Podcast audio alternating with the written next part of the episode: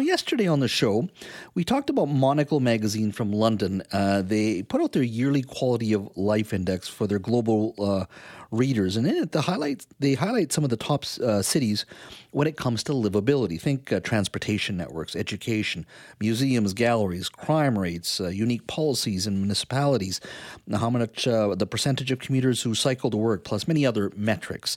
Now, the cities on the list were all European and Asian. Think Vienna, Copenhagen, Munich, Singapore, uh, Tokyo. What was missing? Well, North American cities. Uh, that includes cities like Vancouver and Toronto, Seattle, New York, San Francisco. Those would, in many cases, be on that very list, but they weren't. And what was the reason? Well, rampant crime and public safety issues. Those are issues number one for many of those cities. Vancouver wasn't on the list, Toronto, San Francisco, New York, nothing. No city from North America.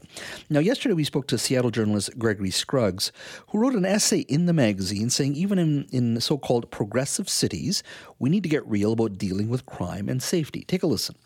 I think the, the situation here is similar uh, if sadly slightly more severe than Vancouver, and, and where the, despite our similarities, I think where the the border comes into play is the availability of guns in the United States, uh, quite more readily available than in Canada, and, and certainly our rates of gun crime uh, have been alarmingly high over the last couple years. Seem to be leveling off, but nevertheless at, at higher rates, I think, than anybody would like, especially after a historic you know two or so decade run of of low crime rates uh, throughout the United States. The sudden return to an era approximating the early 90s has been a real shock to the system. That is journalist uh, Gregory Scruggs talking about some of the challenges that they're seeing in Seattle, but also many other cities along the West Coast Vancouver, uh, Portland, San Francisco, Los Angeles. It's an ongoing issue for cities uh, in North America. Well, today, uh, in the city of Surrey, uh, the mayor announced a mayor's working group on public safety. Joining me now to talk about the issue is the mayor of Surrey, Brenda Locke. Brenda, thank you for joining us today. Thank you for having me, Jas. So, why the need in Surrey to move forward with this working group, number one, and, and how would it work? Well, I think there's really two reasons. One is uh, to to do a better job and, and make sure that we're touching all those uh, touch points we need to in terms of how do we make our city safer. And I, and I wanted to say right off the bat, every single city is unique. We have unique demographic. We have unique uh, ability to uh, have infrastructure that meets the needs of, of families and youth and, and children. And so every city has to be looked at on their own merit. Um, certainly, we think Surrey is a safe city, but we can always do better. We must do better. Uh, so the purpose of the working group is really to bring people together. Uh, it's going to be a collaborative group that's going to have the RCMP uh, get, helping them get up to full strength and keeping that and monitoring that. Uh, but it's also going to be about how do we deal with issues with bylaws? How do we um, up our game when it comes to our fire service? And also, then all of the other pieces, our NGOs, our non government agencies, and all the good work that they do in our cities. And how do we better support them to do a better job in our city? Now, the RCMP will be working with these other groups as well? They they are. They have. They always have.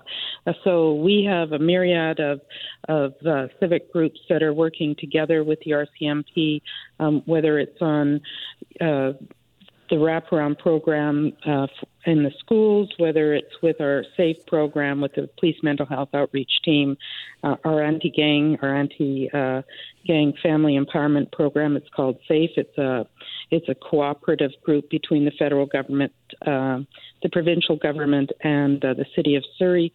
Um, and certainly, of course, uh, the uh, RCMP are a cornerstone of that.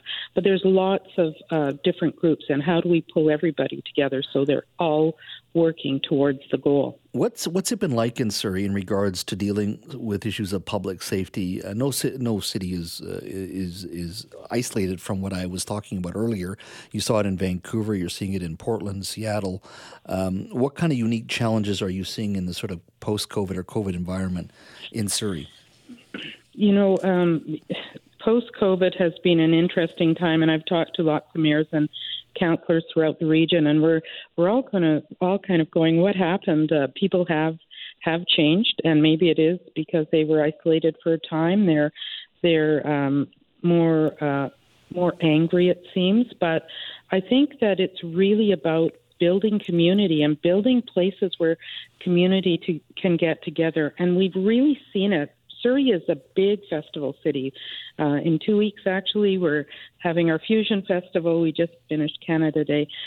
Making people feel a part of their community and engaged in their community, I think, is is massively helpful, and also making them know where they can reach out to, and that's something that we could do a better job quite frankly, in Surrey. Uh, one of the things I want to work towards is having a welcome center for, for newcomers so that they know there's a one stop shop for them for resources. It's really engaging people, whether it's with our library services or whether it's with our, our sports and rec programs. It's really about uh, getting people where they are, where they live and play, and and helping them uh, work through the challenges of, of everyday life.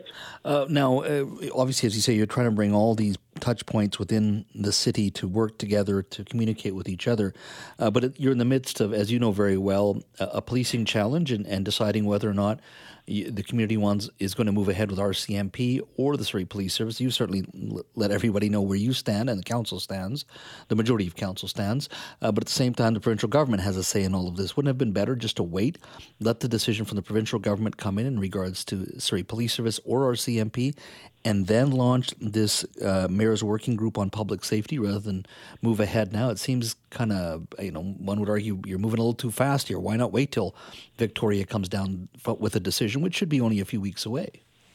Well, you know, I, I did reach out to the premier on this very issue, and he, he said that uh, the province was interested in the program and would be supportive of it. So we're moving ahead because we must. Uh, we've waited already a long time, and I don't want to get into all that, but the city has made a decision, and we're going to move forward with uh, with our plan. We uh, want to make sure that our city is uh, safe and progressive city, and, and certainly Surrey is a very, very progressive city, and it's a young city, and we don't uh, have time to wait. We're seven months into this now, mm-hmm. and we've made our decision, and and that's that's why we're doing this. Um, would but, you would you, know, you invite SPS though to would you invite SPS to this uh, working group? I mean, if it is just working and collaborating, does it hurt to have SPS there with RCMP as part of this broad Surrey working group? And whatever the decision may be, at least both police entities are there so it doesn't hamper your ability to move forward and be effective, whatever the decision may be. No, it does. It, it, this is not. Um, this is not a political group. This is really about public safety for the city of Surrey. So, would SPS members be inv- invited to the table? Absolutely. Uh, we've invited the province, and and uh, as I said, the uh, premier has recognized there's uh, there's um, interest in it and, and said that uh, he would support this moving forward. So um, it's just about us getting people together, and it's not just about policing, Jas. That's mm-hmm. uh, um, an important piece to this. It's about all the all of the people that are really collaborating in our city to provide a safer city where there are real eyes on the street, where people are caring for one another. Because at the end of the day, that's really what this is all about. It's about making sure people feel like they're a part of their community. Mm-hmm. Um, oh, uh, have you been given any indication when you can expect a decision from Victoria? Because I know you're very tired of waiting, as our residents. Any sense of when you might get a decision from them?